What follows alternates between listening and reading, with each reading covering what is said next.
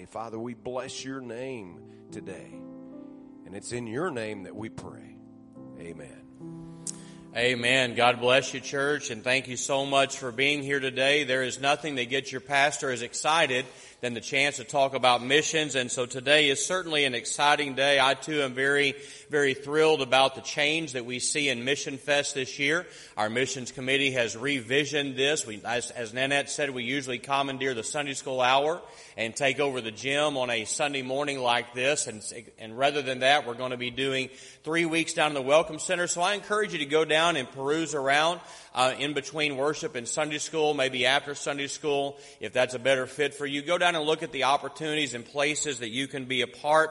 And I do want to give a, a word of thanks to our missions committee for all that they do to drive us and lead us and engage our church body in missions. They are doing a wonderful job. Well, this morning I want to begin by talking to you and sharing with you about one of the mission trip opportunities that are going to be available to you as a church member. Um, there's going to be a sign up sheet at Mission Fest. I hope that you'll swing by. But it's a trip in July where our church will be going to Guadalupe, Victoria, Mexico.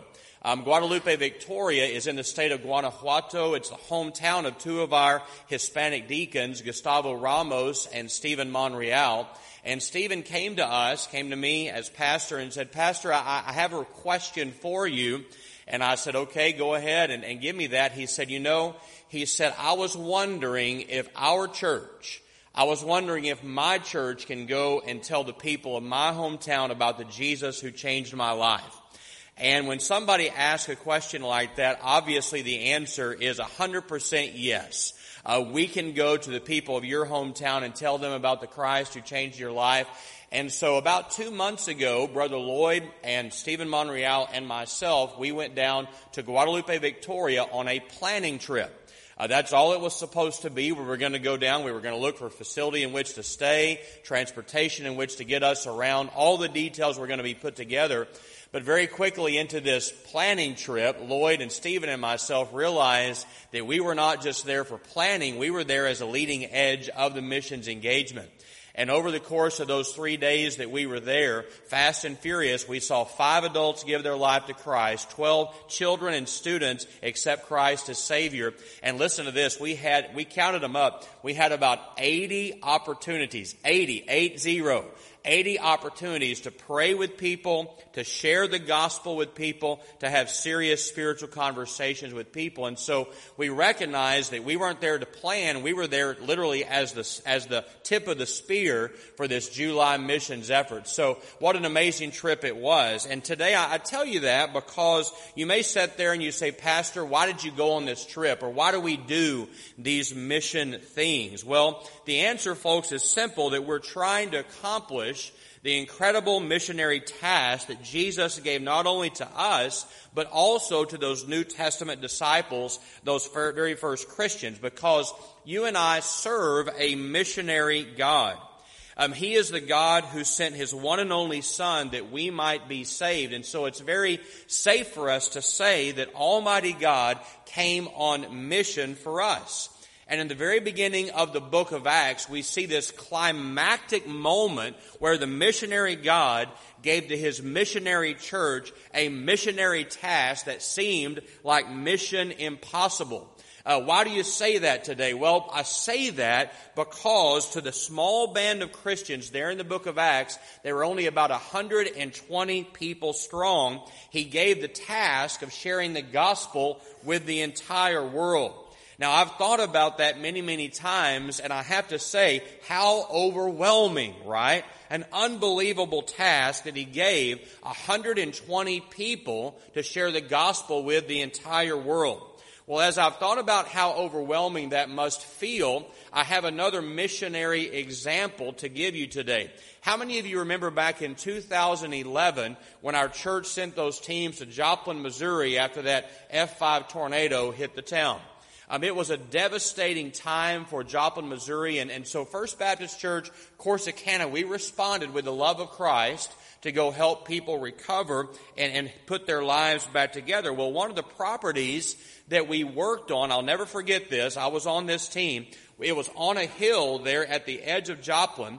And as you looked out from that hill, you could see the, the total impact of the devastation of that tornado.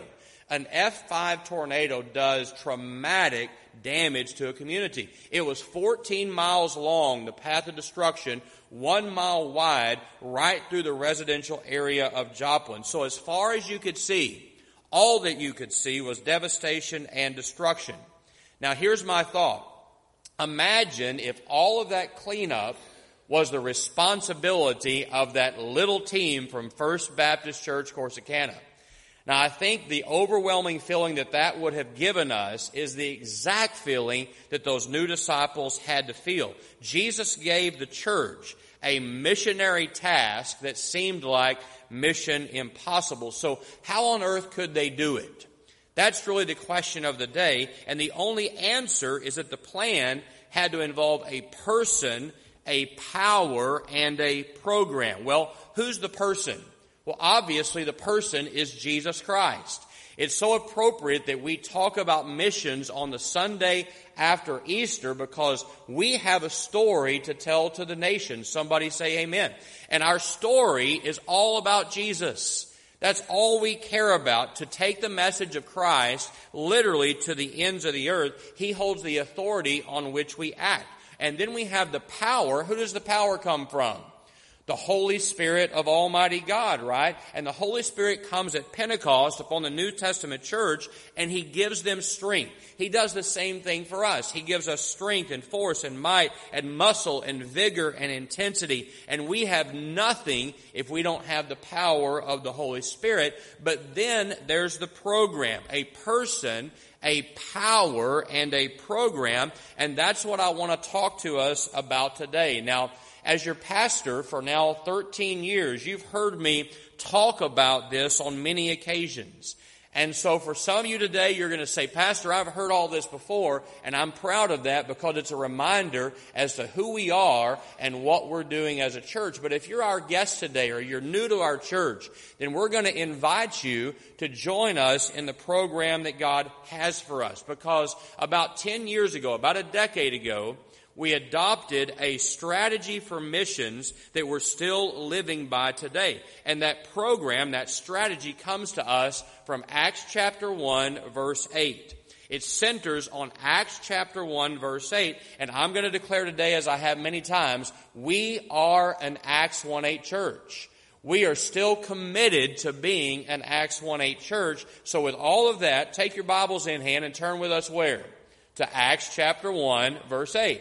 Actually, we're going to read all nine verses to give us kind of a pickup to verse 8 and just put it in context for us today. So let's stand together as we honor the reading of God's Word this morning. Acts chapter 1, 1 through 9.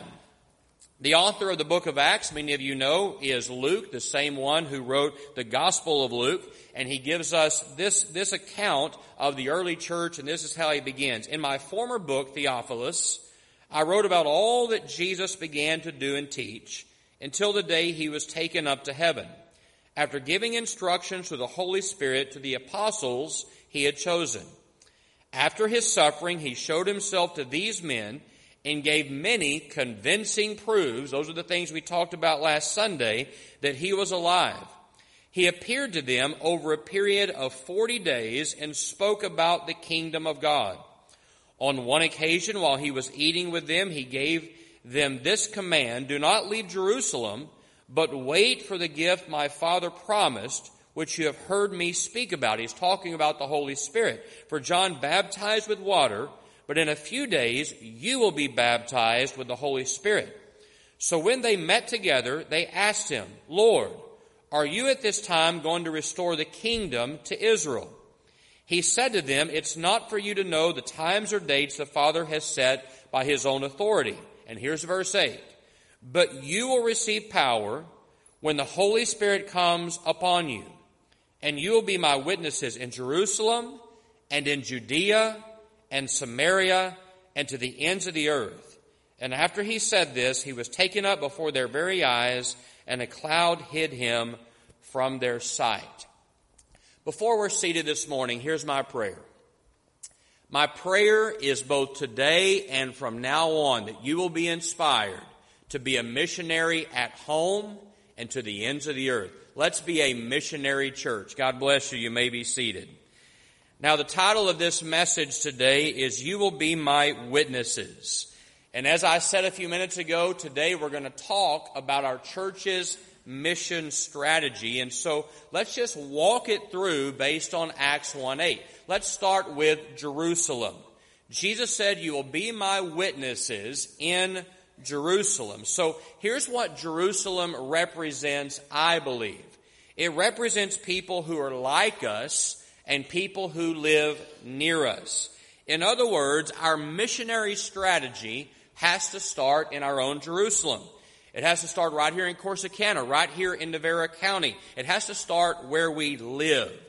I love the story about the young man who seldom came to church, right? He was one of those Easter Sunday guys, right? And that's when he came to church. Uh, he really never demonstrated his faith too much outwardly. And yet one day he found himself in church on a non-Easter. And that day the church had a missionary speaker from Indonesia who challenged the church to take the gospel to the ends of the earth. And the young man was inspired, right? So after the service, he goes to his pastor and he tells him, Hey, I want to be a part of this. And the wise pastor said this. He said, There's no use in taking a lamp to Indonesia if you won't let it first burn here at home. Now, that pastor has a very good point.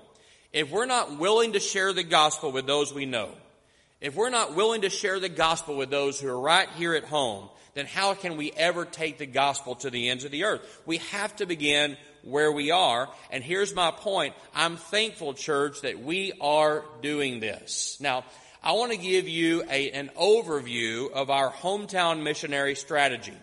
And some of you are aware of this. We actually unveiled it last Mission Fest one year ago, and we've been operating this way for a while, but I'm going to take some significant time to talk about it here for, for a second. It's called Good News Corsicana. All right? That's our hometown missionary strategy. And I want you to envision it as a wheel with a hub. Good News Corsicana is the hub of the wheel. And then off of that wheel, we have all these varied spokes. Now, those spokes all begin with good news and they all have GNC. The first one, Good News Cafe. Now, if you've been a part of First Baptist any amount of time, you know all about the Good News Cafe. Uh, we've served tens of thousands of people meals every single Monday. I think we're doing a wonderful job of sharing God's love one meal at a time, and, and that's our theme. So let's keep doing the Good News Cafe. Now, with the cafe, we also now have launched the Good News Closet. This is our clothes closet, and many of you, or some of you, are part of that ministry. This is just sharing clothes with people who are in need. And so if you have items that you would like to bring, contact the church, make sure you know what we need, and bring those down. We have a team that facilitates that every single week. Uh, we also had the Good News Clubs, and we talk about the clubs in our church quite often. These are after school Bible clubs at all of our elementary campuses. Uh, we've seen great success in Good News Clubs even this year. Uh, we're about to launch a brand new, a brand new Good News Club this Tuesday for Sam Houston Elementary. So if you'd like to be a part of that ministry, we need you. Come be a part of that exciting work. Uh, also, here's the next one. We're about to launch this in May, the Good News Cupboard. All right? The good news cupboard is a place where homeless people or those who just don't have enough to make ends meet by the end of the month, they can come by to an outdoor cabinet that we're about to install, and it's simply going to be based on this. Leave what you can and take what you need. Uh, you can put uh, non-perishable items in there. You can put cans with a pop top that somebody can have easy access to. We're going to have people that monitor that on a daily basis to make sure it doesn't get junked out or get yucky in any way. However, it's going to be a way for us to share Christ's love with people who are hungry, the good news cupboard. Uh, we also have Good News Community or Good News Cares. Uh, these are community projects where we are literally trying to share the gospel. Good example, we just did the extravaganza out front before Easter. What do we do there? We gave away 300 dozen edible eggs. Yeah, real eggs, right? Uh, 300 dozen. But with those, many of you were a part of this, we built these good news egg sets, plastic eggs, and each one, when you open them, it told the story of the last week of Christ's life. The last egg was empty because Christ rose from the grave. The tomb was empty. And so we shared the gospel. Be praying for those good news sets. I can just imagine that they're being shared in living rooms and bedrooms and friends are showing other friends what they got at First Baptist Church. And as they do that, they tell the story of Jesus. And then the last one is good news construction. Good news construction is, is places where we go out and maybe we build a wheelchair ramp for an elderly person. Uh, maybe we go and help with Habitat for Humanity. The men did that several weeks ago. And if you know of a good news construction project that we can do to love and serve somebody in the name of Christ, let us know about that. So my challenge really overall is this. Be a part of Good News Corsicana. Um, find your place. Take an idea into your Sunday school unit. Take an idea into your group of friends and say, what if we did this? Come share it with us in the office with our staff, and then we'll unleash you to go a good news, go do a good news Corsicana pro- project. Let's get focused on missions here at home. Somebody say amen to that. So that's our Jerusalem strategy, okay? So now let's move to Judea. Jerusalem is people that are like us and people who live near us. Now, Judea is people that are like us, but they probably don't live near us. And this means that we have to have a special effort to reach them. I mean, they're like us, but they live in a different state, maybe another part of our country. And that trip of Joplin is a Judea type mission trip. Uh, we've done others like this. We've gone to Bastrop. We've gone to Oklahoma City. We've gone to Dallas and San Antonio and Houston and all of those places. In other words, we had to go somewhere. But when we got there, we found people who were very much like us. They were English speaking Americans who shared our love for our country and, and appreciated our help. And, and I think we can go to the Bible to also get a good example of what Judea style missions looks like. So let's go back into Acts and let me just kind of connect the dots for us. We're going to kind of progress over to Acts chapter 8. So at the beginning of this New Testament work of the church, the Christians, they stayed in Jerusalem. That was their hometown, right? And Peter preached at Pentecost and 3,000 people got saved. I always love that story. It's my favorite chapter in the Bible. Can you imagine me preaching on a Sunday morning and 3,000 people accept Christ as Savior? How amazing would that be? So in Acts chapter 2, 42, now we're progressing forward, it says they begin to grow as believers. They devoted themselves to the apostles' teaching.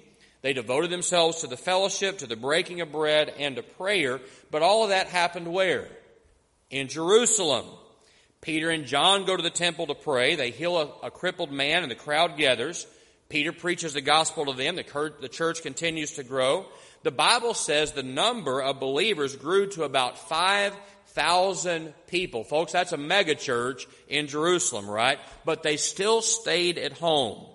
But then the Bible tells us that opposition grows against the church. Stephen is stoned to death because he preaches a sermon. It was a time of intense persecution. So in Acts chapter 8, verse 1, just flip the numbers, right? It says they were scattered all throughout Judea and Samaria. So look at Acts chapter 8, verse 4. Here's what they did when they got scattered. It says, Those who had been scattered, they preached the word wherever they went. They moved out of Jerusalem and they preached the message of Christ to people who were just like them, but were not near them. So that's our example. Folks, we have to do the exact same thing. So I want to challenge you again. This time not in Jerusalem, but this time in Judea. I want you to start thinking about people who are like us, but they're not near us. I want you to help us create ways that our church can go on mission for them. Uh, let's create Judea style opportunities as a part of our church's total mission strategy. So, so we have Jerusalem, we have Judea, and now we have Samaria. Christ said, you will be my witnesses in Jerusalem, Judea, and Samaria. And so, who is Samaria? Well, here's my simple definition. These are people who are not like us. Now, here's the truth In our world today, these people can actually live near us. We're just different from them. Let me tell you this powerful story. I, I remember several years ago reading about William Borden. Uh, William Borden was a young man born into a wealthy American family, Borden's Milk, you might recognize the name, and he traveled all over the world and was compelled, because of his travels, to give his life to God as a missionary. So after he graduated from Yale, he heads to Egypt to begin training to reach the Kansu people. And sadly, before he ever reached the mission field, he contracted cerebral meningitis and he died at the age of 25. And yet his testimony touched many, many people in his day. And one of his classmates from Yale described Borden's approach this way, and it's very simple. I think you'll connect with it. He said, Bill always hunted down the worst skunk in college. And then he went after him for Jesus Christ. Now, folks, I think that's a Samaritan strategy. We're not supposed to just go to people who are like us. We're also supposed to share the gospel with people who aren't like us. Uh, we're not even supposed to only share the gospel with people whom we like. They may, may be people who we don't even like. We're not supposed to just reach those who are easy to reach. No, we have to go to those that we don't understand, people that scare us. We're supposed to find the worst skunks we can find if you want to get inside the language of William Borden. So God calls us to be witnesses in Samaria. So once again, here comes the challenge. I want you to join me in thinking about people who look like us, maybe, but they're not like us. People who might not be like us in any form or fashion. Uh, could we devise a plan for people who are all tattooed up or something like this? People who are all pierced up or something like that? People who are dressed in all goth attire, people that maybe not dress like, like you people of a different race speaking in an accent that's hard for you to understand, people of a total different socioeconomic level, people that are white collar if you're blue collar, or blue collar if you're white collar. It doesn't matter. If we're really committed to becoming all things to all people, so that we might by all means possibly save some, we have to put a Samaritan action plan um, in place. So I ask you today to join as a church and let's implement a Samaritan part, right? A Samaritan part of our church's missionary strategy. So we have Jerusalem, Judea, Samaria, and now where? To the ends of the earth. Jesus said, You will be my witnesses to the ends of the earth. Now, the ends of the earth, let's make it simple people who are not like us and people who are not near us. So let's talk about ends of the earth people. Many missionologists refer to a certain section of the world as World A. And World A is 24% of the world's population that has no access to the gospel. In other words, they have never heard the message of Jesus. Now, folks, we are responsible to reach those people. You see, in the Great Commission, Jesus said we are to go and make disciple of who? disciples of who? All nations. And I have to attest to this. There's no way that Jesus can be pleased with over 2,000 years after he commissioned the church that 24% of the world still has no access to the saving message of Christ. God loves every person on this planet. He wants every single person to hear the gospel. He wants every single person to have a chance to respond. We have to include ends of the earth in our mission strategy. So, so that's the mission strategy, right?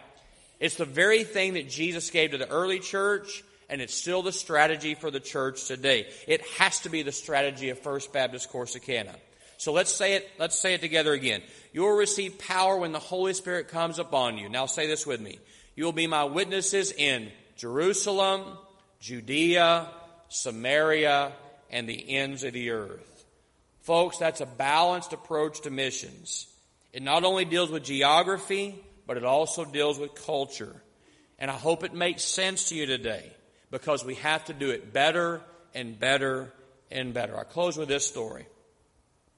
It was October of 1857, and Hudson Taylor began his amazing missionary work in Ningpo, China.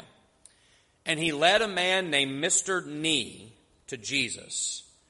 This man was overjoyed and he wanted to share his faith with everybody around him. And he said to, he said to Hudson Taylor, how long have you had this good news in England? And Hudson Taylor acknowledged that England had known the gospel for centuries. And Mr. Nee looked confused. He said, Sir, my father died seeking the truth. Why didn't you come sooner? And Hudson had no answer to that penetrating question. So I ask, do we? Let's go and share the gospel with our hometown, with those who are like us, with those who are not like us, with those who are even not near us.